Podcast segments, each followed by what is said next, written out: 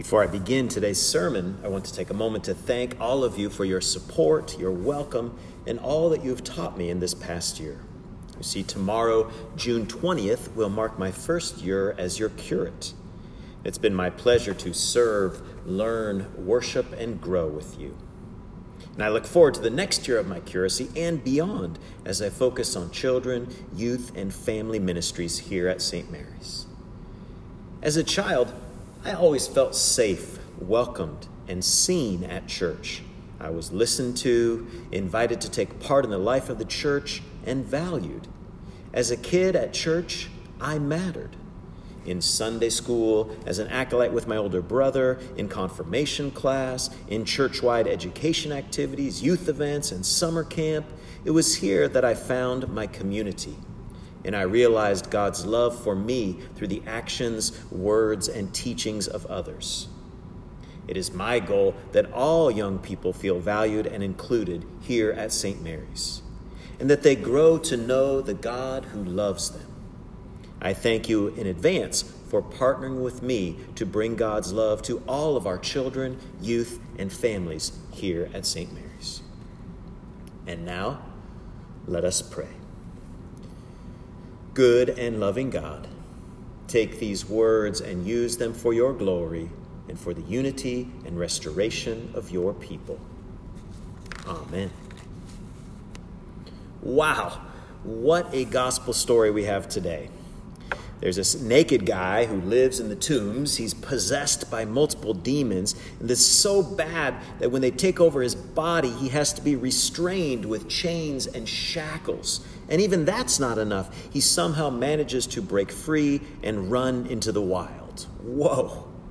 And then these demons beg Jesus to send them into the pigs. And he does. And then the pigs go rushing into the lake and drowned.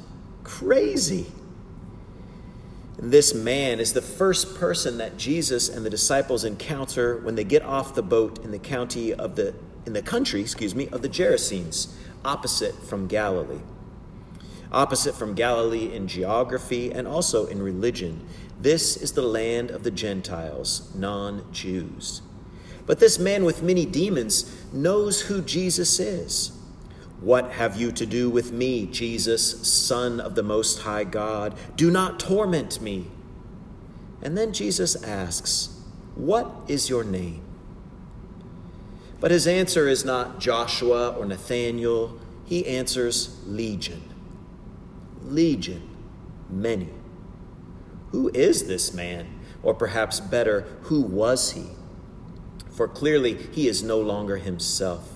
He has no clothes, no house. He has been separated from his community, cast out with no one to care for him, except on the occasions that he becomes too violent, and then people bind him in chains and shackles.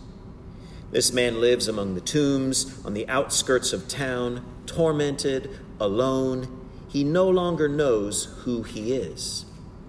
What is your name? Legion, many. Many are the problems, the demons that weigh on us today. It seems everywhere I look, I am attacked by another story of terrible, senseless violence and dehumanization in our world today. Like the Gerasene man, it can be hard to remember, hard to tell anymore who we are and whose we are anxieties about our own health or the health of our loved ones, worries about our young people's mental health, about the safety of our schools, shopping centers, even our churches.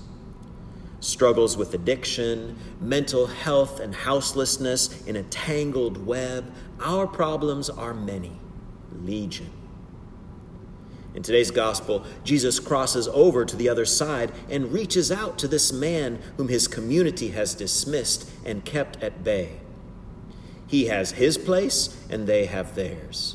They know where this crazy guy will be and how to avoid interacting with him. Stay away from the tombs. The community has chosen their identity, and this man is not a part of it. Enter Jesus, the great disruptor. Then people came out to see what had happened. They found the man sitting at the feet of Jesus, clothed and in his right mind. clothed and in his right mind. He had been healed, saved, and made whole. Jesus disrupts and Jesus restores. He disrupts the pain and evil of our world with compassion, grace, and mercy. He flips the tables, literally, overturning our human way of thinking about who is or isn't value, about who's in and who's out. Those who had seen it told how the one who had been possessed by the demons had been healed. Jesus restores this man to himself, and then he returns him to his community. He has been made whole again. The assaults from the demons that beset him are no more. He knows who he is, and he begs Jesus to let him stay with him, the one who has healed him physically, mentally, and spiritually. But Jesus sends him away. Return to your home and declare how much God has done for you. And so he goes back into the city, back into his former community, and proclaim, proclaims the good news of Jesus' healing, restorative power. What's your name? I'm Joshua. I used to roam among the tombs naked and out of my mind. I'm the one Jesus healed. I am worthy. I am valued, beloved of God. But this restoration doesn't come without its price. The swineherds lost their pigs, their way of making a living. And the people lost the devil they knew, the crazy guy screaming out by the tombs. When they first saw him restored, Luke tells us they were afraid. And then they asked Jesus to leave, to go away from them, for they were seized with great fear. What were they afraid of? The unknown? The change to the status quo? Jesus has the power to make whole, to restore, to grant to all their true identities, but at what cost?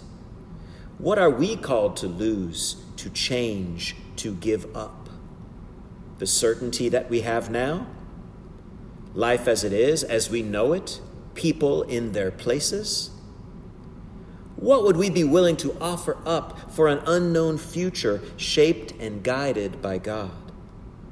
A future that would include restoration and wholeness for all of our hurting siblings, the ability for them to know their names, their true identities, worthy, valuable, beloved. In Paul's letter to the Galatians, our true identities are revealed.